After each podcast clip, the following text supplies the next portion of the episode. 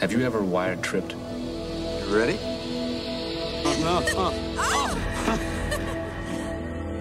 This is not like TV, only better. This is life. It's a piece of somebody's life. It's about the stuff that you can't have, right? The forbidden fruit, straight from the cerebral cortex. I mean, you're there, you're doing it, you're feeling it. Are you beginning to see the possibilities here? Hej, välkomna till säsongspremiären av Fulkultur. Den sedelärande och folkbildande podden från Geeks Publishing. Det glömde vi att säga i förra avsnittet. Så dåligt av oss. Ja.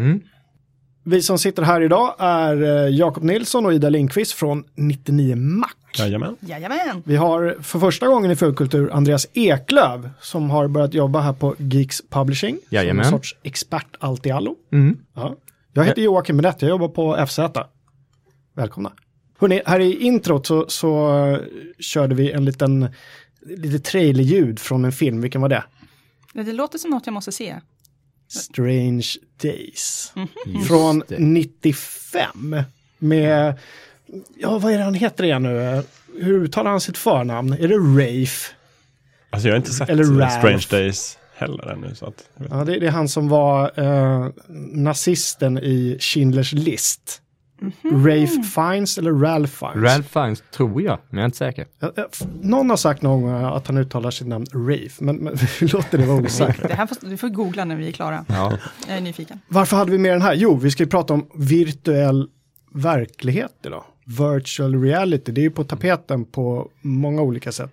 Kanske främst den här vågen av eh, VR-headsets som vi tror ska komma 2016. Eh, allt från Oculus Rift till eh, Playstation VR. Men jag tänker att vi kanske inte ska vara så tekniska idag, utan vi ska självklart prata om de här headsetsen, men vi ska gräva ner oss i allt annat. Vad kommer det här ifrån och hur började det och vad kan man läsa, vad kan man titta på och så vidare och så vidare och så vidare. Lite, lite hänger det här ämnet ihop med vädret ute också, eller hur? Eller, eller hur? Att Ja. vi vill liksom in och gömma oss Ja. någon annanstans. Ja, Hur många grader är det i Stockholm? jag tror att det var närmare minus 12 eller. Minus va? 10 är det just nu, Oh, säger min ja. klocka. Mm. Precis, och vi som är urstockholmare, vi, för oss känns ju det som minus 45 kanske uppe i, ni som lyssnar från Jukkasjärvi eller någonting sånt där. Ja, vi, vi är inte av det där hårda liksom, virket. Så vi, vi vill gärna in i vår lilla tillslutna VR-värld. Hörrni, om vi skulle försöka oss på att definiera virtuell verklighet. Andreas, jag kastar bollen till dig. Den totala verklighetsflykten eller nästa steg i verklighetsflykten. Eh, för det vi har gjort hittills har varit lite som ett verklighetsflykt light. Du, du tittar på en, en, en statisk platt skärm eh, och, och försöker leva dig in i det medan VR det är du tar steget steget, nästa steg helt enkelt och, och ha den här världen runt omkring dig. Så det, det är ju egentligen bara nästa nivå av verklighetsflykt. Vi, virtuell betyder ju, Saul sa ingenting, men nätet sa skenbar. En skenbar verklighet. Ja, det är ju ingen riktig verklighet såklart. Men en intressant grej är att Wikipedia, som man kanske inte ska lita på alla lägen, sa att det är en, åtminstone den svenska sidan, en datorgenererad verklighet. Måste virtuell verklighet vara datorgenererad? Min personliga definition så har jag nog alltid tänkt att det ska vara en datorgenererad. Eller hur? Man har tänkt det, men måste det vara det? Kan inte en virtuell verklighet uppnås av att man injicerar någonting? Några substanser? Eller är det en helt annan? Det blir lite eh, så här metafysik eller vad heter det nu? Men, men, Då blir det en hjärngenererad verklighet ju. ja, men det, allting utgår lite från din hjärna, vad den uppfattar ändå. Och visst, stimulin kommer ju utifrån. Det är ett datorprogram som skapar eh, bilder och ljud än så länge. Snart kanske till och med dofter och Just annat. det. Men det är din hjärna som tar in det. Vad är skillnaden om du injicerar någonting som din hjärna bearbetar? Men är drömmar virtuell verklighet också då i så fall? Precis, drömmar. Eller Luc- minnen? Lucida drömmar, det ska, vi- måste vi ta upp i ett annat program. Ja. Det är spännande grejer. Jag tycker det är väldigt praktiskt att dela upp det just det, att det är en datorgenererad stimuli som, som kommer utifrån. Vi kan väl utgå från det för enkelhetens skull i det här programmet, att det är en maskin i alla fall, Ja. genererad verklighet. För annars så kommer vi snart hamna i filosofiska spörsmål som kan ju dra ut hur mycket som helst på tiden. Ja, visst. Vi ska försöka hålla det här på en timme eller någonting så att inte folk ruttnar. Lagom som bussresa. Ja, Bussreselängd. Ja, Det, det finns ju tidiga experiment där de har använt eh, doftgenererade eh, upplevelser och eh, så slags smö- rökridå-upplevelser för att skapa känslan av att du befinner dig i en viss situation. Och där, på den tiden, där, jag kommer inte ihåg hur tidigt det här var, men då fanns det inga datorer inblandade. Det är också en slags simulerad verklighet. Fast inte det, det som vi tänker som virtuell verklighet. Nej. Det är lite som det eh, Stanley G. Weinbaum skrev om redan 1935 i en liten kort eh, text som heter uh, Pygmalions Spectacles. Jag har läst den, det är en kille som är på någon fest i, jag tror det är utanför Central Park eller någonting i New York. Den här skrev 1935, bear in mind. ja. Och han eh, går ut från den här festen och ner i parken för att lugna sig. Han är lite packad och träffar en, en kort man som han beskriver som gnomish. Men det är väl någon, någon professor eller någonting. Och den här eh, mannen berättar för honom att eh, tänk om allt det här inte är verklighet. Och han börjar flumma lite grann och tar med honom till sitt hotellrum. Och där får den här eh, mannen testa någonting som beskrivs som en gasmaskliknande apparat som den här vätten häller i vätska i framför, eh, eller bakom glasen. Samtidigt som han kopplar apparaten till en sladd. Och sen hamnar den här mannen Dan i en annan, någon sorts paradisvärld. Som då, den här vätskan, jag vet inte om det är kontrastvätska de berättar om. Det här är ju ganska tidigt, eh, även för fotofilm 1930. När var, började man filma ordentligt? Jakob, har du koll på det? Början 1900-talet någon Början på gång. 1900-talet. Men det är, ändå, Slutet 1800. det är ju i sin linda skulle man kunna säga. Den beskrivelsen som är i den här eh, Pygmalions Spectacles, jag har inte hittat någon svensk översättning, eh, men det är ju VR utan datorer. Det är någon sorts liksom, mekanisk foto-VR. Precis den upplevelsen som, som, som vi har idag med Oculus beskrivs där, det är ju rätt fascinerande, 1935. När man var liten fanns det ju sådana här små leksaksglasögon man kunde hålla framför och stoppa in olika eh, rullar med, med foton på. Just det, de här röda. Precis, och så kunde man trycka fram bild efter bild. Vad hette de? Jag kommer inte ihåg vad de hette. Men Det var något speciellt sorts- märke och så kallade man dem där Ja. för märke som man alltid gjorde. på Väldigt primitiv VR-upplevelse i alla fall. Man kunde se Eiffeltornet och, det Empire State Building. Och, Och det, det roterade, eller ja, något precis. kort som... det. Fanns också Disney. det fanns också Disney, Men precis. det, det var inte Mm. så VR kan man Nej. säga. Det var mer, åh, kolla där är Askungen. Ja. När slog, när slog liksom VR igenom då? Som, det, det har ju funnits ganska länge i, i fi, film och böcker som någon sorts, jag menar Star Trek i det kommer du komma in på sen med holodeck och allt där. Men när, när blev det en verklighet så att säga? Var det på 90-talet eller i och med de här, den här första VR-vågen? Ja, för konsumenter så var det ju på 90-talet. Men det har ju använts i, inom militära tillämpningar sedan 50-talet. Eh, amerikanska militären då, givetvis, eftersom det, allting händer i USA. Eh, de har ju använt eh, VR i olika sammanhang eh, sedan tidigt 50-tal. Eh, hände en del på 60-talet också. Eh, där de eh, hade fulla simuleringar med både hjälmar men även kombination av datorskärmar och eh, hjälmar där, där, där du kunde befinna dig på eh, som en tågräls och, och det skapades en vi- en virtuell verklighet runt dig med, med träd och tåg och all, alla möjliga typer av virtuella återspeglingar. Hur såg de träden ut på den tiden? undrar jag? Testade ju inte de här. Nej, du är inte så gammal inte. Är inte riktigt så gammal. Eh, jag misstänker att de var ganska rudimentära. Men då var de nog förmodligen väldigt, väldigt imponerande. Det känns ju som det måste varit ett streck typ. Mm, ja, förmodligen. Det är typ en, en jättestor Var polygon. det för att träna sig i, i typ krigsscenarier eller vad var det liksom? Ja, vad- strategisk eh, övning skulle jag gissa Ja. eh, att det, det användes som. Men för, för konsumenthåll så var det ju inte förrän 90-talet som, som vi överhuvudtaget så, såg röken av eh, någon form av VR. Ja, det var första gången jag hörde talas, det. Är i och för sig inte så konstigt, jag är ju inte heller lastgammal, ingen av oss är ju det, så att det ligger i, i själva definitionen. Men virtuality var någon maskin någon gång på 90-talet som jag i alla fall såg placerad här på Hötorget i Stockholm på ett ställe som heter Place. Det var någon sorts um, inhägnad som man ställde sig i, så fick man en sån här headset på sig och så gjorde man någon väldigt rudimentär shooter, eller jag minns knappt vad det var, men det var ju väldigt liksom fyrkantigt allting. Eh, jag kommer ihåg att jag var lite så här besviken på hela upplevelsen. Och det kanske var därför det dog ut också, för sen, sen dess, 90-talet fram tills nu, har det inte varit så mycket snack om det rent sådär konsumentinriktat, eller hur? Nej, men det, när Nintendo släppte Virtual Boy och den i princip tok dog, så eh, när en stor aktör som Nintendo misslyckas, så var ju det i princip det eh, halmstrå som fick eh, kamelens eh, rygg sönder. jag, jag testade tyvärr inte Virtual Boy själv back in the day, eh, men eh, den var ju inte särskilt omtyckt. Jag har det... testat den nu på en utställning med massa dataspel och mm. jag, jag, någonstans förstår jag ju varför det inte blev värsta hitten jo. då heller. Liksom. Det, det, är inte jättebra, det är det inte. Nej, jag har också testat nu så här, på ja. senare dagar. Eh, och jag, jag vet ju inte om jag hade tyckt att det var häftigt på den tiden. Nej, Man hade ju lite, lite lägre krav på, då. Men ja, det var ju jobbigt för ögonen och det, det är så mm. svårt att se skillnad på vad som var ett objekt och vad som var bakgrund. Och, mm. Nej, det var, det var inte bra alls.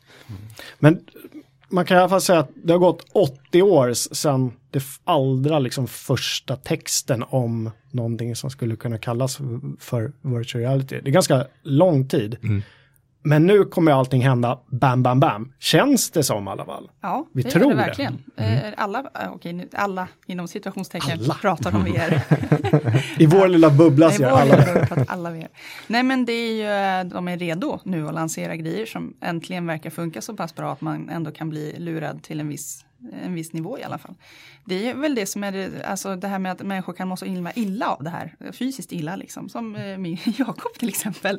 Du har ju mått ganska illa av, av, en del grejer vi har provat. Ja, alla grejer jag har provat faktiskt hittills. Förutom då den här HTC Vive som jag testade nu för några veckor sedan på mm. CS. Det var faktiskt det första som jag inte liksom mådde fysiskt illa efteråt. Ja, mm.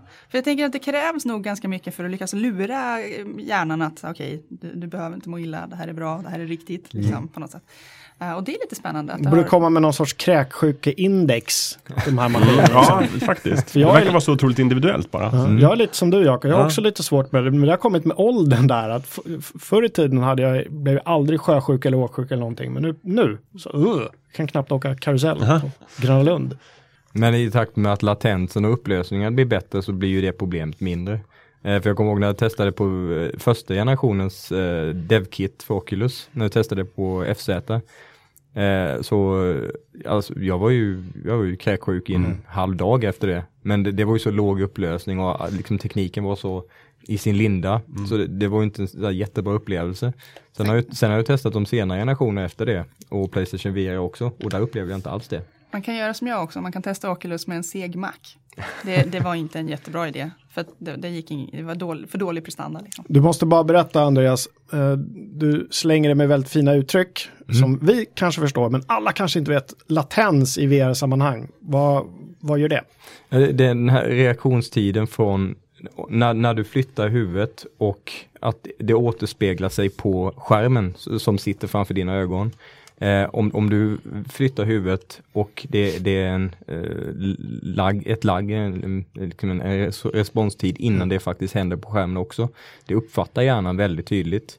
Eh, för du är ju i den här virtuella världen och hjärnan tolkar det som att du befinner dig i mm. den här världen.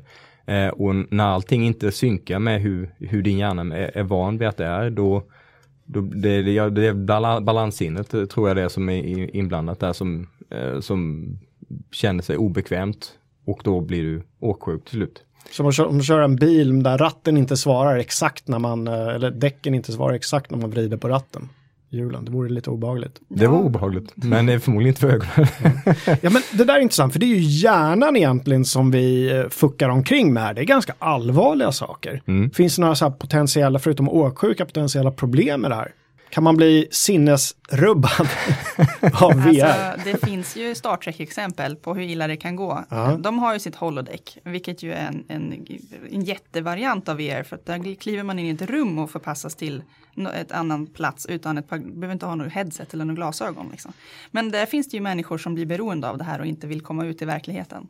Så de stannar kvar där inne helt enkelt i sin drömvärld som Ja. de bygger upp. Ja, det känns ju som ett, alltså än så länge inte som det är ett hot med tanke på att man blir illamående som sagt efter fem minuter. Men po- potentiellt, jag menar när du verkligen är uppkopplad, det är det vi har sett i, i, i fulkulturen, alla de här dystopierna där folk ligger på långa rader uppkopplade till någon sorts skenverklighet och aldrig vill lämna den. Det, det låter ju riktigt obehagligt. Ja men visst är det det. det är väl Matrix är väl, där vet de inte ens om att de lever i, i en hittepåvärld, är det inte så? Ja, Matrix är väl inte det, det liksom mest populärkulturellt kända virtual reality liksom Ja, det måste, det måste, måste vara det. Matrix. Ja. Ja. Där har de ju liksom direkt kopplat in i hjärnan då för att undvika det här med att man måste skapa bra skärmar och glasögon och sånt. Och så går de direkt in på hjärnsynapserna. Mm. Och eh, det blir en väldigt övertygande illusion. Ja, det var precis som i den här Strange Days nämnde jag. Där är det också, där har du, eh, de spelar alltså in folks upplevelser och lägger det på någon sorts minidisk. Sen kopplar man den här minidisken till någon, det ser ut som någon sorts sån här facehugger för er som har spelat eh, datorspelet Half-Life. Fast man sätter den på huvudet har jag för mig.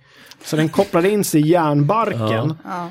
Och, då, och du direkt då upplever exakt, det kan vara allt från du vet, rån och så, såklart urartar det där och folk vill ha värre och värre upplevelser. Det liksom stegrar sig och blir någon hemsk, eh, väldigt bra film faktiskt. Ja, men det, får Det är hon som på, gjorde The Hurt Locker om ni har sett den. Catherine Bigelow.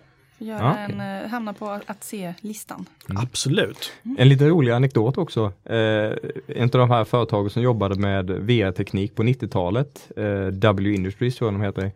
Eh, när de skulle demonstrera sin VR-teknik så var det vissa eh, forskare och eh, journalister som, som trodde att ja, men, risken med det här är att vi kommer bli helt ointresserade av vanligt hederligt sex. Vi kommer att sitta uppkopplade och ha VR-sex eh, hela dagarna ända framöver. Och det tog de ju upp i den här filmen Demolition Man sen också. Eh, som kom någon gång på 90-talet också. Kom Med Sylvester Stallone. Ja, precis. Det är en av precis. de mest eh, obekväma scener jag har sett i mitt liv tror jag.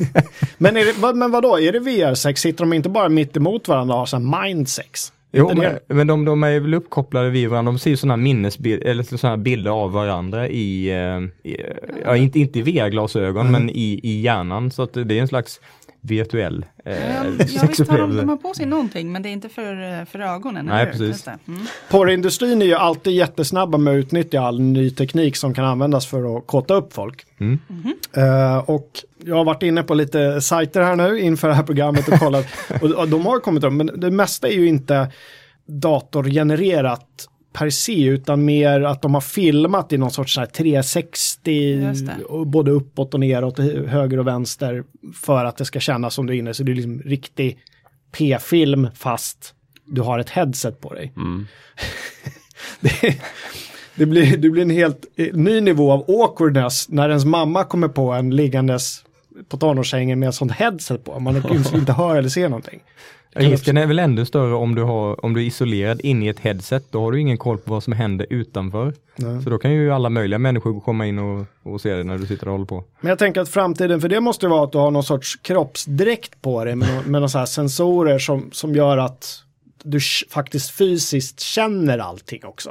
Och, och då pratar vi inte bara snusk. Alltså framtiden för VR måste ju handla om att du måste kunna greppa saker in i den här världen. Då är vi inne på handskar och grejer. Och så dofterna är ju, känns också som en Mm. viktig, viktig steg i att det ska kännas riktigt. Precis, det vi har nu är ju syn och hörsel egentligen va? Eller är det någon som har experimenterat med något mer? Nej. Nej, det, det, det är ju det fysiska rummet också. Eh, när du, de använder kameror så att du kan gå runt och, eller olika sensorer så du kan gå runt i rummet och den känner av var du befinner dig så. Så att det, det är ju det 3D-rummet också. Men utöver det så, eh, så använder inte de andra sinnena särskilt mycket. Och man har väl sällan någon kropp heller, eller hur? Om man tittar ner så finns det liksom ingenting där. Nej. eh, Där man borde ha ben och sånt. jag spelade en sak till det här eh, Samsung Gear VR. Gear VR. Där var det någon sån här man skulle skjuta på eh, lite så här Space Invaders liknande. Där hade, där hade man en kropp. Åh, Mitt problem var att den var så extremt krallig så man, man tittade ner och så var man tvungen att blåsa upp sig för att få någon sorts illusion av att det det- faktiskt var jag. det är jag, typ. Mm. Men alla sådana grejer jag har kört i alla fall, det känns som att man måste sitta ner. Faktiskt. Och det ska vara liksom stillasittande så det kommer funka jättebra. VR-schack tänker jag kan funka grymt bra liksom.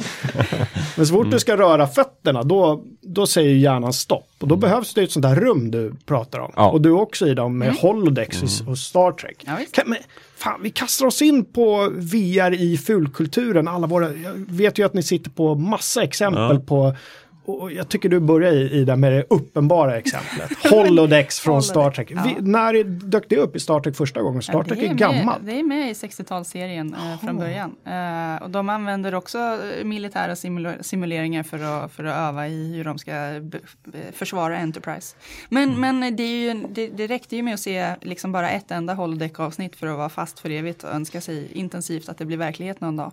Det är ju löjligt roligt att man bara kliver in i, det brukar vara, det är förvisso ett extremt stort rum. Men det är ett stort rum med massa rutor, det sitter liksom gul tejp överallt och så trycker de bara på någon liten dator där, bara, nu vill jag vara på en tropisk paradisö. Och så, bara, fluff, så är de på en tropisk paradisö med ljud och lukt och doft och de kan liksom stoppa tårna i vattnet och det är, är, är, känns riktigt. Sen exakt hur tekniken fungerar, det är ju eh, lite luddigt. Men är, eftersom de kan vandra runt så måste de ju också, de, de går ju aldrig in någon vägg liksom. Så att de blir ju lurade och röra sig i cirklar på något sätt. Ja, det måste jag. vara det. Jag såg något klipp där, där eh, om det var Spock eller någon skulle förklara för Kirk hur det funkade. Det måste väl kanske vara i första avsnittet där det introducerades. Och han kastade någon sten Ja, och den studsade. Så väggarna är ju där rent fysiskt. ja. ja men, precis. Men hur luras de att gå runt i?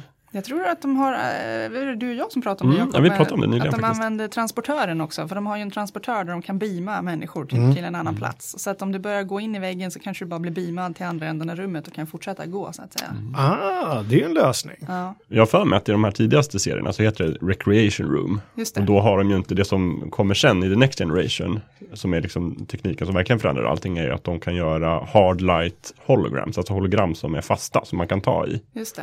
Och även då replikator, att de kan liksom återskapa objekt. Om man ska äta någonting inne i holodeck så kan de faktiskt skapa någonting man äter. Precis som de gör i, i kantinen på Enterprise. Eh, Och då har de ju också, det finns något system, dels så tror jag själva golvet kan röra sig, så att om man går så är det ungefär som en Ja, En just det. treadmill. Ja, typ, precis. Mm. Som man luras. Men sen också ibland kan de då teleportera personen i fråga från vägg. När man går mot en vägg så kan de flytta den till Ja, början av rummet igen. Det, det närmsta holodeck vi har kommit nu är väl den här HTC Vive då, för den verkar ju kräva ett, ett rum liksom som man kan röra sig i. Ja. Eh, men hur, hur lurad man blir är ju... Man kan ju kombinera det med sådana 3D-skrivare. Ja. Så Skriva ut eh, äpplen och annat sådär. Kommer vi lite nära i alla Så vi fall. får riktigt, riktigt snabba 3D-skrivare. Ja, precis. Mm. Nej, men man borde ju då potentiellt kunna liksom faktiskt ha rekvisita som man placerar ut i den här eh, i det här virtuella rummet som sen ser ut som något annat Just det, liksom i ens headset. just det. Ett, Skulle en boll Mm. som blir ett äpple. Eller vad. Ja, Mm. Visst. Ja, men det är ju superlockande verkligen att kunna bara så här. Som nu till exempel kan jag sitta och drömma om att åka till Tokyo. Men tänk om man bara kunde vara i Tokyo fast utan att komma dit. Mm. Folk som inte var lika teknikintresserade som vi, de skulle säkert hävda att men varför vill man det? det verk- inget slår verkligheten. Ja, fast blir man tillräckligt lurad så, så är det ju verkligheten ändå på något sätt. Och just i Star Trek, det sägs ju inte så mycket detaljer kring det, men jag har bara antagit att nu handlar det ju mest om de som är ute i rymdskeppen utforskar. Jag har Ja. alltid bara antagit att alla på jorden mestadels sitter i sina holodeck och hänger. Vad hemskt. För varför inte? Men det är också så här, det framställs ju inte som någonting negativt. För att jättemånga i Star Trek-världen skapar ju sina egna program och skriver sina berättelser och det är en stor liksom, källa för kreativitet där. Ja.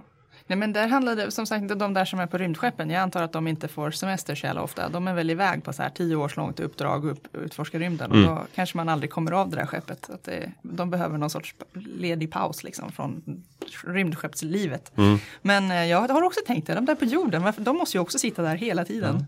Fast jorden i Star Trek är väl någon sorts paradis, att alla är lyckliga och det är Ja, inga krig. Ingen behöver och det är... jobba. Det är liksom, pengar behöver man inte få in, det är bara, man kan bara göra vad man vill. Ja, det är väldigt eh, paradisaktigt. Det är. Ja. Helt klart. Om man löste hela den här problematiken med att man blir jävligt tjock om man bara sitter och ligger ner så skulle jag lätt kunna tänka mig att Men de koppla har ju år. kontroll över materian i Star Trek. Så. Ja, Mm, alltså- beamar väl bara bort över Övervikt. fett. Ja. Men jag tänker Någon att sorts de, fettsugning ja. 2050. de har ju låtsas, alltså syntetisk alkohol Och sen, alltså de kan ju dricka och festa fast liksom bli nyktra på en gång för att det är bara, ja jag vet inte, de har löst baksmällan helt enkelt. Det låter ju som en dröm. Ja, men då borde man ju kunna ä, liksom frossa och ändå äter man inte liksom lika mycket som man tror att man äter. Och så blir man, fortsätter man vara smal. Har du något favoritavsnitt från Star Trek i där, holodeck var inblandat? Där det liksom spelar någon stor framträdande roll? Ja, men det, alltså det, de roligaste är nog med den här äh, snubben som blir beroende av holodeck som vägrar komma ut därifrån. Men, Reginald Barkley Ja, heter så han. heter han. Han är, han är, han är riktigt charmig alltså. En väldigt speciell människa. Men, men eh, han bygger liksom upp sig, sin, sin, sitt eget universum där inne. Där han, jag tror han har till och med ett förhållande med en... Ja, men han har ju så här maktfantasier över liksom, kaptenen ja. och, och hans överordnade. Så han liksom basar över det. och, och de är väldigt roliga. De är väldigt roliga. Mm. Jag är ingen Star Trek-fantast, men är det något avsnitt där, han, där de är, jag tror det är Picard, så de är i en vilda västern eh, Jo, värld. fast det behöver nog inte vara holodeck. För Det det, händer att de holodeck. åker till planeter bara och så är allting jättekonstigt. Och så, Star Trek får inte lov att liksom kliva ner på någon planet och förklara för dem hur det egentligen ligger till. Utan då måste de ju liksom kamouflera sig och försöka smälta in. Just det. Och de här planeterna som alltid ser ut som landsbygden utanför Los Angeles av någon konstig Varför? Varför gör de det? Har ingen aning. Sen är det ju något känt avsnitt där de faktiskt är, och där har de ju åkt i tiden och de är i vilda västern faktiskt på riktigt. Ja, precis. Kanske det jag tänkte Ja, på. så, Ja. Men jag tror de är säkert i holodeck. Var inte, det alltid, var inte det alltid de, typ de sämsta avsnitten? De här som, vad ska vi göra nu? Äh, vi kör ett tidsresa avsnitt till vilda västern. Eller? Sämsta eller bästa kanske. Det kan, vara- kan vara de bästa. Kan vara de bästa. Ja. Jag gillar ju annars det holodeck-avsnittet där datorn skapar en karaktär som heter, från Sherlock Holmes, då, Moriarty, hans ärkefiende. Som är så smart att han listar ut att han är i ett hologram. ja, just Och det. liksom försöker att bli verklig. Han kräver sina, han, han vill kräver sina bli rättigheter. befriad från Ja. holodeck. Mm. Det är också fränt. Det håller jag med om. Det var också bra. Det finns, det finns en jätterolig sitcom som heter Community. Om ni har sett den. Mm. Eh, I ett av de avsnitten i sjätte säsongen så får The Dean då, alltså rektorn, en jättedyr VR-headset. Som man köper för liksom hela skolans budget. Och så blir han fast i den.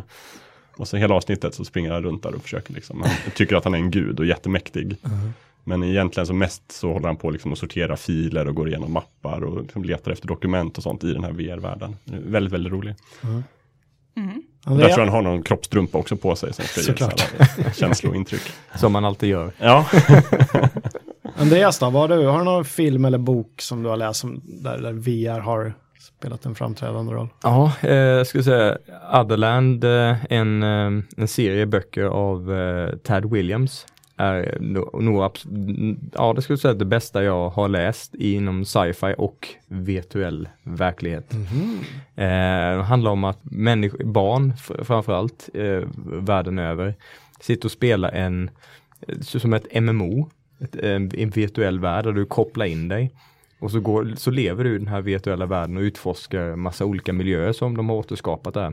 Och sen helt plötsligt så börjar de här barnen eh, hamnar i ett komalikt tillstånd. De kommer inte, kommer inte ut den här världen.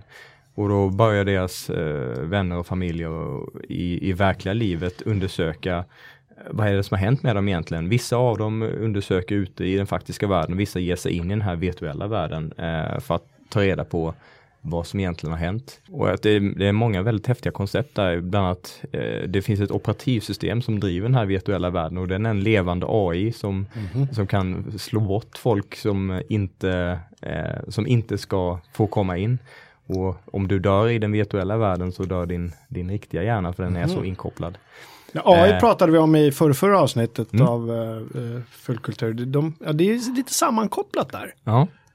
Och, eh, och som sagt, de, de, de har återskapat väldigt många olika typer av miljöer här. Det är bland annat eh, Egypten finns representerat, det finns eh, liksom djungelliknande miljöer, det finns eh, världar som inte är färdigskapade så att de det finns bara rudiment, rudimentära objekt och eh, då världen håller på att försvinna eh, för att eh, den anses inte vara, vara komplett och de som befinner sig där de måste försöka fly till, till nästa virtuella verklighet. Vem är det som har skapat den här VR-verkligheten? Eller VR? Ja, det, det, det är ju en... eh, Det, jag ska inte avslöja det. Nej, ja, för folk som vill det. spoiler. Ja. Men, men eh, ja, det, det, Ja, ja. det, Mm. finns, det finns en anledning till att de här barnen fastnar i den här virtuella ver verkligheten och inte komma därifrån. Eh, Och ill, en ill, illvillig anledning. Men jag ska inte säga mycket mer än så. Men Nej. den är, den är jätte, jättebra så den rekommenderar jag folk att läsa. Ted Williams Otherland, sa du det? Otherland, precis. Finns det, hur många böcker är det? Eller filmer och så också? Eller? Nej, eh, det ska komma ett MMO-spel, men eh, det är bara en, en serie böcker. Eh, jag, läste den på engelska, jag kommer inte ihåg hur många böcker det blev på svenska. Jag tror det blev sex böcker på svenska. De delade upp, för det blir mycket längre på svenska. Eh, men men uh, Otherland av Ted Williams, eh, kolla upp det. För, eh, Det rekommenderar jag starkt. Det är, det är bland det absolut bästa jag, jag har upplevt i kategorin. Jag har ett tips. Neil Stevenson skrev en, en bok som heter Snow Crash 1992. Den är väldigt, alltså jag skrattade väldigt mycket när jag läste den här boken. Det, är någon sorts dystopisk värld, eh, någon sorts framtida USA där staten egentligen inte existerar längre utan det är någon sorts ar- anarkokapitalism. Det är företag som driver sina egna små så här, länder i USA. Eh, och i den här världen bor en kille som heter Hero Protagonist. Vilket är ett väldigt bra namn. Han är eh, mästerhacker och han är även mästersvärdsmästare. Men såklart, vilken bra kombo. Ja men eller hur. Eh, samtidigt som han är något, någon sorts bud, budkille, eller han fri, frilansar som pizzabud någon gång, har jag för mig. Det var ett tag sedan jag läste den där. Men hur som helst, i den här världen finns det ett, någonting som heter metaverse. Som är då liksom virtuella verkligheten som alla kopplar upp så. Där träffas man och festar och där och kör man street racing och där bygger man sina egna hus och tänk liksom second life. Ja, så heter Fast det. du är inne där. All, allting är väldigt, väldigt, väldigt fysiskt. Och själva handlingen går ut på att det är någon som introducerar ett, ett virus då som heter Snow Crash som påverkar folk både i verkliga livet och inne i det här metaverse. Och så är det då He- Hero Protagonists eh, jobb att på något sätt lösa det här. Eh, intressant med Snow Crash är att det eh, var den boken som gjorde termen avatar populär. Men då den, den hade använts tidigare, det är någon sorts så här, sanskrit eh, uttryck från början. Men det var i och med Snow Crash som folk verkligen började, ja men min ställföreträdare i den virtuella världen, en avatar.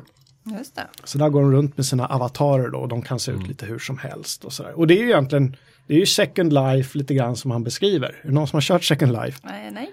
Nej. men jag, jag har eh, liksom tittat och hört talas om det, visst. Det finns ju, det håller ju igång fortfarande tydligen. Ja. Massa miljoner människor som sitter i det där Second Life. Nej, Byggde inte Sverige någon ambassad i Second Life? Jo, under, Carl Bildts tid Ja. jag tyckte att det var ju då, det var ju inne då med Second Life. När, Det eh, när, var det, när var det som störst liksom? Eller när hur, länge, hur gammalt är det nu?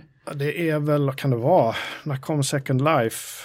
2003 Ja, det måste vara ett någonting, tag sedan. det släpptes. Jag Så kommer att- bara ihåg att det var så stort, vet, det skulle anordnas konserter i Second Life och det skulle liksom allting, och som sagt under ambassaden. Ja, ja. Ja, det var ett företag som heter Linden Labs som tog fram det.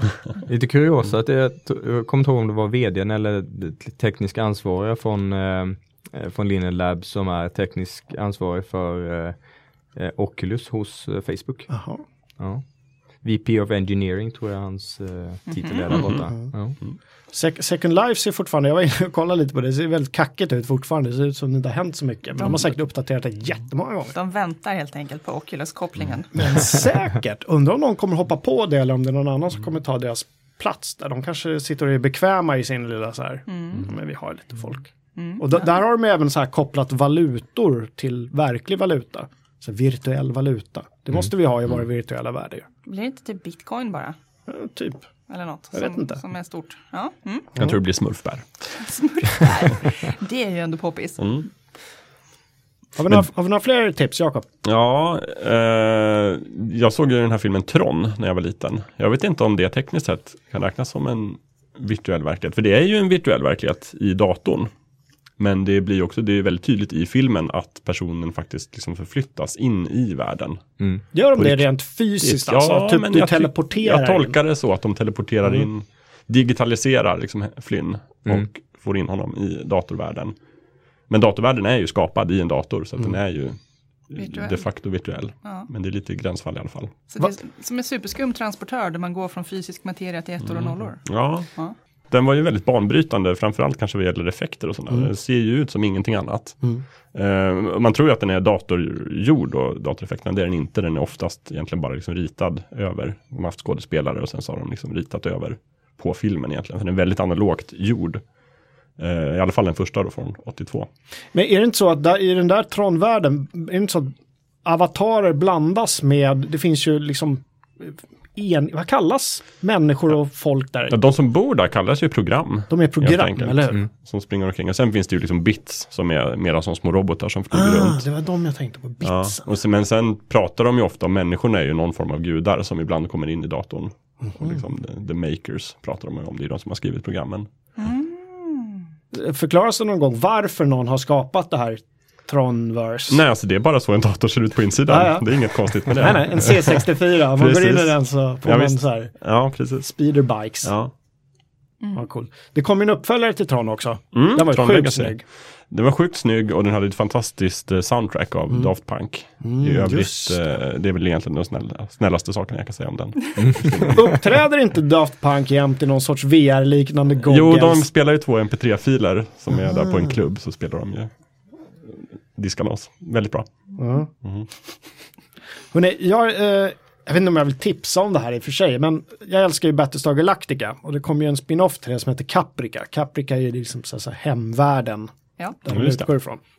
Och där hade de ju byggt något nå riktigt avancerat VR grej som de här kidsen sprang runt och det var så här fight clubs och de hade orger och det var ju apsnyggt alltihop men serien var ju tokdålig.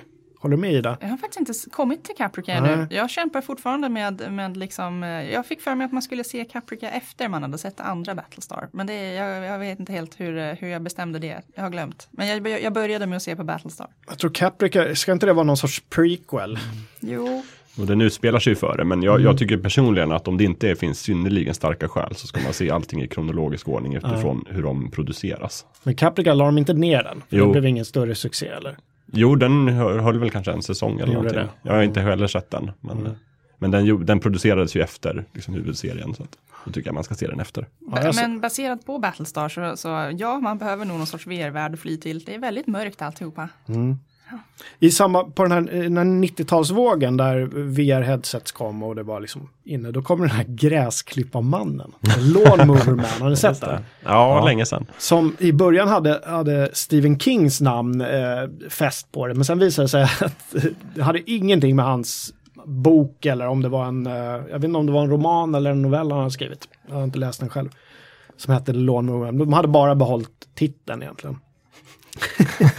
den, var ju, den, den var ju faktiskt, jag så kommer ihåg jag såg den på bio, det var ju inte speciellt imponerande ens då. Men det, det är någonting med intelligenshöjande droger och virtuell verklighet och det är någon, någon, någon sån här caretaker som heter Matti, Mattias eller någon sån här som de börjar experimentera på. Han blir galen och tar över den här virtuella världen och blir någon sorts stor gud där som ska krossa. Ja, den, är, den är rolig men det kanske inte är någon så här mm, mm. Är det inte sjukt Smart. dåliga specialeffekter i den också? Jo, det är väldigt polygonaktigt Ja, allt. väldigt så här 1992. Ja, Ja. Lawnmower Man. Men det är så man ska göra alltså. Det där var en riktigt bra titel. Den tar jag, men det får handla om någonting annat. Ja. Ja. Är det någon som klipper gräs i filmen? Ja, han gör ju det i början. Ja, men då så. Eh, för han är ju någon sorts sån här fastighetsskötare eller någon sorts trädgårdsmästare eller någonting. Mm. Neuromancer, vem har läst den? Jag har läst den för Du har läst den. Det- många år sedan. Det är väl lite, alltså, eh, han författaren där myntade ju cyberspace, Ja. William Gibson. Det. Men är det någon VR-koppling där också eller? kommer inte ihåg hur det är. Jag vet liksom. Jo men alltså det, Cyberspace är väl en sorts Det är väl en sorts virtuell verklighet. Jag tror att det är liksom deras sinnen är liksom helt inkopplade i den här Mm. liksom internet, cyberspace världen. Så att det får man väl säga. Det som vi idag kallar cyberspace, det går ju inte väl att likställa med virtual reality, eller hur? Nej, Nej. Hur skulle du definiera cyberspace, Andreas? Du som är tekniker. cyberspace är ju mer ett så här populärkulturbegrepp skulle jag säga. Cyberrymden. Är det, är det samma sak som molnet? Nej, molnet är också ett så här roligt koncept att försöka förklara. Eh, nej, men cyber, cyberspace, det, det kan ju vara internet kan ju vara cyberspace. Eh, och det är ju bara att det finns digital information ute på ett allmänt tillgängligt virtuellt utrymme. Så man kan inte gå runt med sin avatar i cyberspace. Det kan du göra. Det snackar man ju om i Second Life, att då var man i cyberspace. Ja, och då är du på det här Mm. virtuella utrymmet i spelet som finns ute på internetservrar. Som det, är är bara- det, är bara det, cyberspace. inte, det är bara inte verkligt liksom. Nej. Eller hur? Precis. Eller det känns inte verkligt. Kanske. Och det VR egentligen i datorsammanhang, då är det bara en, en skillnad i hur du presenterar det. Ja, eller hur? Jag tipsade om en, eh, om en film inför det här programmet. Welt am Draht. Världen på tråden tror jag. Jag är inte bra på tyska. World on a Wire. En fastbinderfilm som eh, eh, utforskade lite där. Var det någon som, var det någon som såg den eller orkade den Jag, inte? jag ska Nej. titta på den för det, det verkar spännande men jag hann inte igår. Den här fastbinderfilmen från 73, det är en, s- handlar om en superdator med en simulation där sådana här små identitetsenheter kallas det, lever då som, som människor och de är omedvetna såklart om att de lever i den här världen. Och sen så börjar det uppstå eh, liksom sprickor i den här fasaden och det blir massa förvecklingar. Det här låter ju som The Matrix, eller hur? Fast 1973. Ja. Så Matrix är egentligen en rip-off från en fastbinderfilm. Ja. Kanske. Men Matrix tog väl eh, både från det ena och det andra. Ja, vad fick de mer influenser Ja, ifrån? Ghost in the Shell är väl ett Ghost in the Shell som är- exempel som också handlar om virtuell verklighet. Är det manga eller anime från början? Eh, det är en manga från början, alltså Mm. en serie. Sen gjorde de en animefilm och tv-serie och allting av det. Berätta, jag har, aldrig, jag har faktiskt hört jättemycket om Ghost in the Shell, men jag har aldrig Men du borde titta på den Jocke, den är fantastisk. Den är Berätta fantastisk. då. Ja, ja men det, Sälj in det. i framtiden så har eh, liksom internet blivit väldigt stort, cyberspace och virtuell verklighet och nästan alla människor har någon form av cybernetiska liksom, modifikationer. Så många är mera robotar än, än människor. Och det enda sättet de har för att liksom särskilja människor och maskiner är det som de kallas för Ghost, som är kanske själen eller någonting. Så en del av den som det handlar om är i princip helt och hållet robot, det enda som finns kvar är hennes, hennes Ghost. Eh, och så hackar de sig in i olika nätverk och de är mycket i cyberspace. Och eh, utför liksom databrott och de letar efter skurkar och så här. Det här är någon sorts polisrörelse som håller på. Men de kopplar in sig väldigt mycket och är i, i olika former av hologram. Och så skjuter de också extremt mycket. Det är stora robotar och mycket våld och sånt där är väldigt bra. Ja, får försöka. Ja, det är någon tröskel jag måste ta mig över för att kunna ta mig an det här, liksom anime.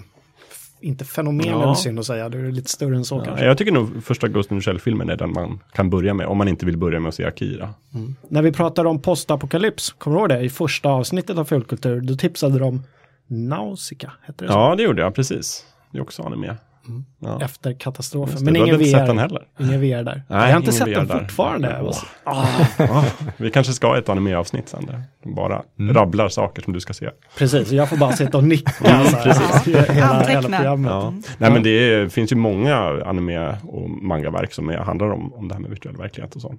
Mm. Så det är klart en inkörsport. Men Matrix kan man väl milt säga att de blev lite inspirerade av Ghost in the Shell. Eh, Om man vill skratta lite eh, så kan man gå till Youtube och kolla upp en tv-serie som heter v- VR Troopers. Eh, producerat av samma gäng som tog fram Mighty Morphin Power Rangers. Sjukt uselt, men eh, så, så uselt så att det kan vara lite underhållande faktiskt. Vad går det ut på då? Eh, ja, det minns jag faktiskt. Jag minns bara att det var så fruktansvärt, fruktansvärt dåligt. Okej.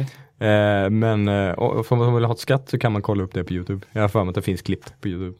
Hörrni, 2016 säger alla i året som, som vi, ja, vi säger det, alla säger det, det är vi som säger Vi säger det. Och många andra. Vi har bestämt att det blir att, så. att liksom VR kommer explodera. Kanske inte ut hos alla konsumenter, för det kommer fortfarande vara en ganska dyr upplevelse, eller hur? Ja.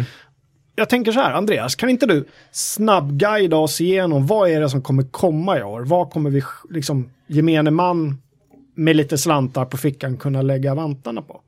Ja, det, på PC-sidan eh, så har du ju Oculus Rift och eh, HTC Vive Pre eh, som man kommer kunna köpa i år. Ehm, och Och det, ju, har, och det är ju då headsets, eller hur? Ja. Som man sätter på sig och så kör man program. Jag försöker vara lite pedagogisk där också. ja, precis. Ja, det, är- det är ju headset som du kopplar in till din dator och sen så kan du uppleva VR-spel och sen ska det komma kontroller till de här också eh, så att du kan eh, kontrollera virtuella verkligheter i det fysiska rummet. Eh, de kommer väl inte samtidigt som headseten tror jag inte.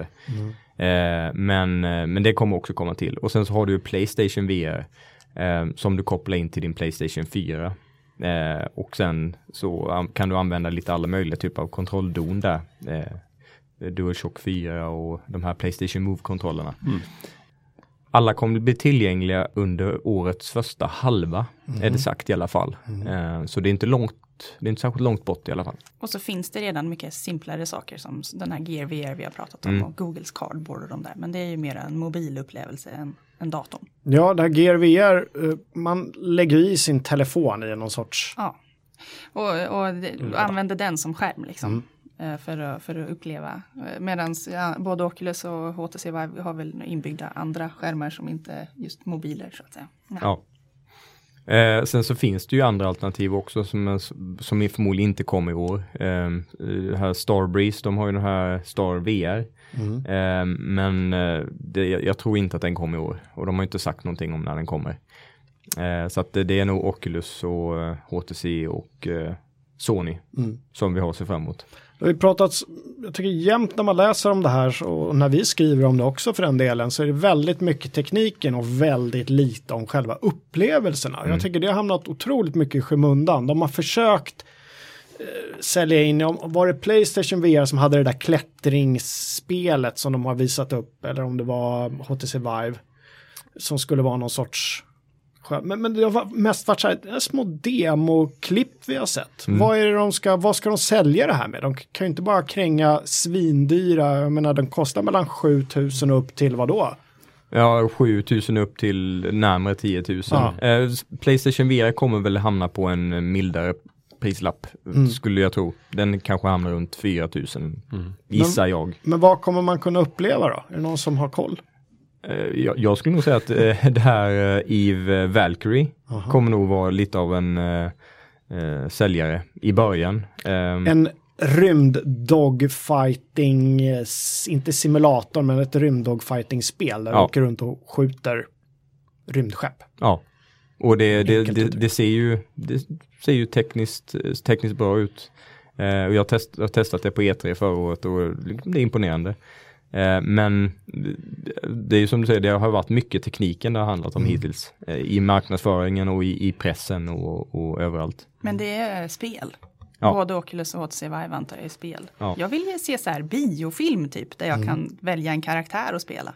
Och springa runt och vara Mm. med. Liksom. Sådana upplevelser, när kommer det? Ja, men är det än säkert att de här, jag menar, vi som kommer från spelsvängen förutsatte ju, åtminstone tidigare, att, att det blir en spelgrej det här, men det är inte alls säkert. Och Oculus Rift-headsetet ägs av Facebook till exempel.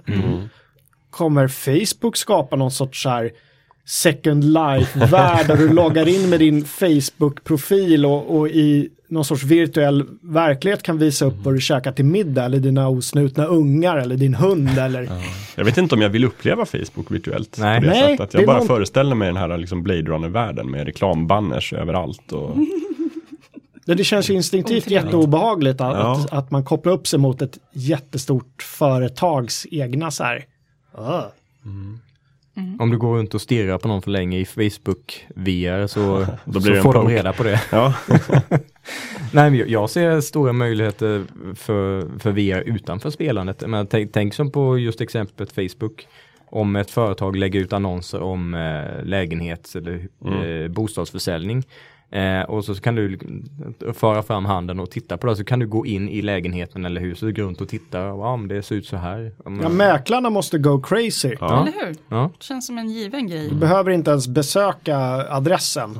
Du kan liksom, och även när, när de säljer in som är ju populärt nu när de säljer kåkar som inte ens är byggda. Ja, men här precis. kan du gå in i din lägenhet, så här kommer det se ut, så här kommer utsikten vara på ett ungefär. Liksom. Ja. Eller bara liksom Google Street View och, och kartor och sådana kommer ju liksom bli helt fantastiskt. Att du Varför kan... åka till London? Vi kan googla London. Ja. ja, men du kan i alla fall planera resan väldigt bra innan. Liksom. Och lära dig hitta till hotellet. Och alla Om man är lite så saker. här ängslig och rädd för att hamna vilse i, i eh, Kuala Lumpur så kan Ja. man innan då gå in i sitt headset och ja men okej, så kommer jag till hotell. Det är smart. Men jag tror det kommer att bli stora grejer. Men annars är det just det här att det som skiljer nu är väl att nu börjar de här spelen komma. Som liksom, tidigare har det bara varit teknikdemon. Men nu vi, på CS provade vi det här, ett annat rymdspel, Elite Dangerous. Som är ett rymdflygarspel. Det var till HTC Vive då. Det var riktigt coolt. Mm. Och eftersom där är det också Valve som är med och utvecklar så att man kan väl hoppas på att de förbereder en del av sina spel. Mm. Alltså typ Half-Life eller Portal. Det, det är det skulle någon kunna bli sorts riktigt tufft. eh, fördel då? Att, för jag antar att det inte ser verkligt, verkligt ut. Att det liksom syns att det är ett datorspel, eller?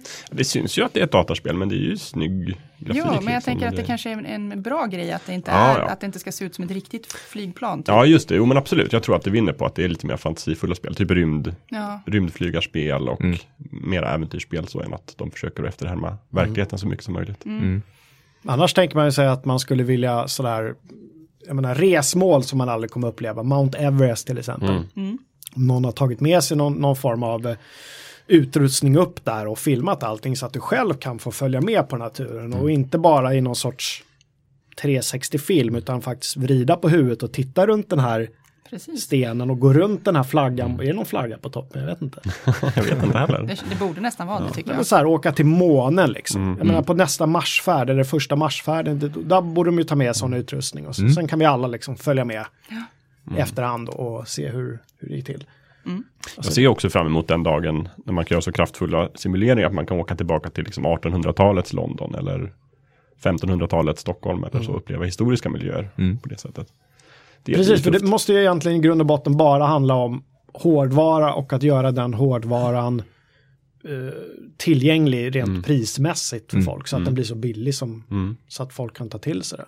Men det kommer väl förmodligen vara så att det, det är spelen som driver fram tekniken. Och sen när det finns i tillräckligt många hem så kan de övriga kategorierna kanske ta fart. Eh, för mäklarna kommer ju inte börja pusha för att du ska kolla annonser i VR om det är en liten, liten del av befolkningen som överhuvudtaget har dem. Så där, där kan ju spelen vara eh, liksom en katalysator för att de andra ska komma igång. Det skulle jag tro. Sen så finns det ju andra tillämpningar inom hälsa och vetenskap. Ehm, det finns ju de som använt VR för eh, att hjälpa folk, förbättra folks syn. Eh, folk som har så här, lazy eyes där de har olika djupseende på, på olika ögon. Eh, så kan de visa olika bilder på, på vardera öga. Eh, så, så att ögonen får anstränga sig olika och liksom över tid synkas. Det, det är en möjlighet med VR som inte har funnits tidigare. Eftersom man använder båda ögonen i, i vanliga eh, platta livet. Jag tänker mig så här läkarstudenter med ett sånt där och lära sig operera på folk utan att behöva, Leta upp någon eller och hur? testperson. Stå där med sina skalpeller Ja, och men skära så här, ja men det är Visst. okej om det gör fel för det är bara ettor och nollor liksom. ja, nej men absolut. Det låter väl som en, eh, en rimlig eh, tanke. Frågan är om det händer i år dock. Alltså så här, hur snabbt det här kommer gå. Eller om 2016 fortfarande är så spel VR-året. Det kanske tar sin, tar sin början nu, men det, jag tror inte det, det, blir, det blir inte mainstream i år, det tror jag inte. Vi, vi, vi, när vi säger alla, det är ju fortfarande en, en ganska utvald entusiastpublik vi pratar om. Och de är ju inte den stora allmänheten. Det, det kommer inte slå igenom hos alla inom vår entusiastgrupp heller. Nej. Eh, Det är inte alla som kommer köpa VR ä- även inom den begränsade gruppen. Eh, Så det, det är nog många som kommer köpa. Men jag tror inte det blir, det är nog inte mainstream i år, det tror jag inte. Sen så känns ju VR som vi ser det nu som en ganska så privat upplevelse också. Jag vet att det finns exempel på folk som experimenterar med den här Microsofts HoloLens och sådana där grejer.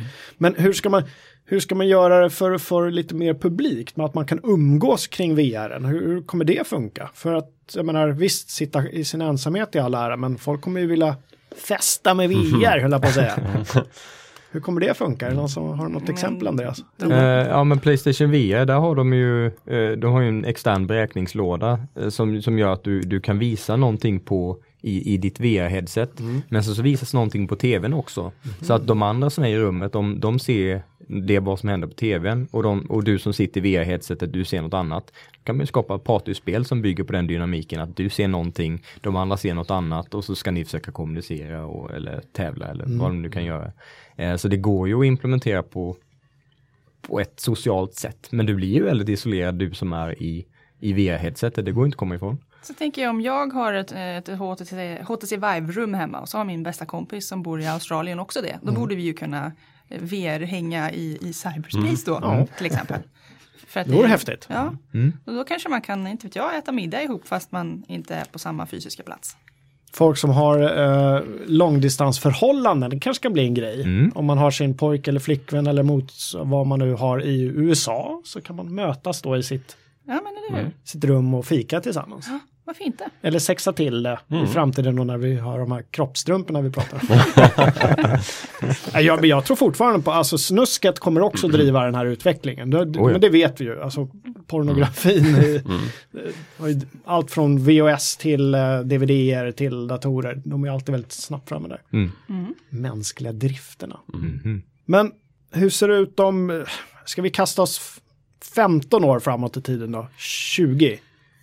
Går vi runt med sådana här headsets då? Det tror jag inte va? Nej. Ja, jo, eller? Ja, alltså, det händer så mycket på 20 år. Så att, eh, jag menar, headsets, det har varit ett koncept i över, över 10 år. Ja, sen 90-talet Ja. där eller? Oj, Ja. förlåt. Eh, liksom när- närmare 20 år kanske. Eh, och det har tagit fart nu. Och nu, om, om, det, om VR tar fart nu så kanske det är under 10 års tid kanske förbättras och är en stor grej. Men om 20 år, vet inte tusan om inte vi är inne på något annat då. Kanske. Jag tänker på en bok eh, som heter Ready Player One. Som känns som att det, det skulle faktiskt kunna vara ett verkligt scenario. Eh, för, för där är det framme 2044. Eh, och och eh, liksom vi har haft sönder vår planet. Det har varit eh, bomber och krig och hej och allt är bara jättedåligt. Vi har, vi har kört jorden i botten liksom. Och då har folk flytt till en, en virtuell värld som heter Oasis. Och den ägs av typ inte Facebook kanske, men typ Comcast eller någon sån här stor internetleverantör. Liksom. Eh, Det skulle väl kunna vara Facebook i våran värld. Att de, liksom, de har Oculus och i framtiden kan du fly in i deras eh, paradisvärld och så, så kan du glömma bort att allt är superdåligt på riktigt. Jag, jag, jag tänker mig att eh, det, det går inte så jättebra för oss just nu. Liksom. Vi, vi det, det går dåligt, tänker jag, miljömässigt och vi har konstiga presidentkandidater i USA. Det känns som att det skulle kunna gå åt fanders och så då får vi fly. Liksom. Vem ska ta hand om oss då när vi ligger i, de, i våra poddar Ja. med de här eh, maskinerna? Det måste ju finnas folk som sköter och, och tar fram apparaturen och sådär. Inte då vi har någon härlig liten japansk robot som liksom kommer och typ svamptvättar oss. Det är, det är, precis, det är då AI kommer in. Det är AI kommer ta över och sen ta hand om oss när vi ligger och utmärglade med någon sorts så här intravenös liksom, näringsgrejer och, och lever lyckliga. Ja. Startar om datorn då och då. Så. Det låter ganska hemskt. jo, men, jo, men jag tänker att det, det, det är väl eh, lite så. Va- varför är det alltid paradisgrejer man flyr till i virtuell verklighet? Det är ju liksom inte så här, eh, man vill ju inte uppleva samma tråkiga som man har på riktigt. Nej. I Sverige är vi vana vid ett, eh, ett, liksom socialt skyddsnät eh, som vi betalar för med våra skatter. Ja. Tänk i framtiden att vi betalar skatter till några som underhåller alla de här poddkropparna. Ja. Det kanske är något. Socialdemokraternas eh, slogan 20, 2020. Vi tar hand om era kroppar. Slutförvaring. Bara checka in här så blir allting bra. Så får man en sån där japansk liksom, liten poddhotellhistoria där man får ligga. Ja men precis, du checkar inte in för en weekend på hotell längre, du Nej. checkar in för resten av ditt liv. Precis. Mm. Alltså det kan ju vara en möjlighet, jag menar det finns ju människor som lever i stor sorg och inte skulle vilja annat än att, än att bara försvinna från den här världen. Och, Men ändå inte kan liksom, så, ja, men Ett lite cyniskt grepp där, då är vi tillbaka i The Matrix. Men där uppger ju i alla fall maskinerna att de från början försökte skapa ett paradis åt människorna. Men just att vi inte trodde på det. Att vi i vår natur måste vi leva i liksom en ofullkomlig värld. Och tittar man på all konflikt som hela tiden uppstår så ja, det Kanske. kan ju faktiskt vara så. Mm. Men det blir väldigt filosofiskt just det här. Liksom, är det bra eller dåligt om vi bara skulle plugga in oss i, i maskiner dagen ända? Jag hade en filosofiprofessor en gång i tiden när jag pluggade på universitet. Som drog upp det som ett exempel på en utilitaristiskt tankesätt. Att det vore väl jättebra om vi kunde ta droger som gjorde oss lyckliga och bara kopplade in oss och låg och, och hängde i rus dagarna i ända. Och en maskin tar hand om oss. Ja, precis. Medan, medans eh, jorden runt omkring oss på något sätt börjar blomstra på nytt kanske. Ja, kanske. Så man ser det så. Miljöförstöring försvinner, allting sånt, jorden börjar, och så ligger vi där överväxta av någon sorts djungel. Och sen är det någon som bryter sig fri och så liksom börjar vi om. Just och tar ett blått piller. Eller? Mm. Nej, det är tvärtom. Nej, men man kan, om man ska spekulera kring just hur tekniken kommer utvecklas så kan man väl ganska säkert säga att den kommer bli pro- processorerna kommer bli snabbare, det kommer bli billigare och glasögonen kommer bli lättare och, och tunnare. Det Sen är väl förmodligen- frågan om vi uppfinner tekniken att liksom manipulera hjärnan direkt. Då kan Mm. ju liksom gå den vägen. Och då snackar vi ju virtuell verklighet. Då är vi inne på Strange Days och påverkar hjärnbarken. eh, exakt. Då kan det bli läs- läskigt på riktigt. Eller väldigt, väldigt roligt. Jo, eller både och. Eller både och. Det beror sig på vem som bestämmer antar jag. Det är väl som med all teknik som tas fram. Det, det kommer både brukas och missbrukas. Om man tänker på hur, vilka framsteg vi gjort i syntetiska proteser. Eh, folk kan ersätta både armar och massa andra organ och sen framstegen som kommer att ske med VR. Ja, Många av de här filmerna och böckerna som vi pratar om, äh, det kanske inte är så jäkla mycket fiction ändå. Eh, inte så långt borta i alla lägen. Vilka, sl- vilket slutord. Vad bra. Tack så mycket för att ni kom hit och pratade om virtuell verklighet. Skenbar verklighet. Vi får se vad vi bjuder på i fullkultur om två veckor. Men eh, nu är säsongen här i alla fall och nu kommer vi köra åtminstone fram till sommaren. Kanske till och med över sommaren, vi får se. Eller hur? Mm, låter mycket bra. Eh, Håll koll på vår Facebook-sida. Gå in och gilla oss där såklart så att ni inte missar våra uppdateringar. Prenumerera i valfri podcast-app. Eller Mhm, vad, precis. vad man nu, hur man lyssnar. Vi finns ju där poddar finns, Ja. kan man säga. Det gör vi. Just Ja. det. Vad bra, men hörni, tack. Vi eh, håller där helt enkelt. Tack. Tack. Tack, tack.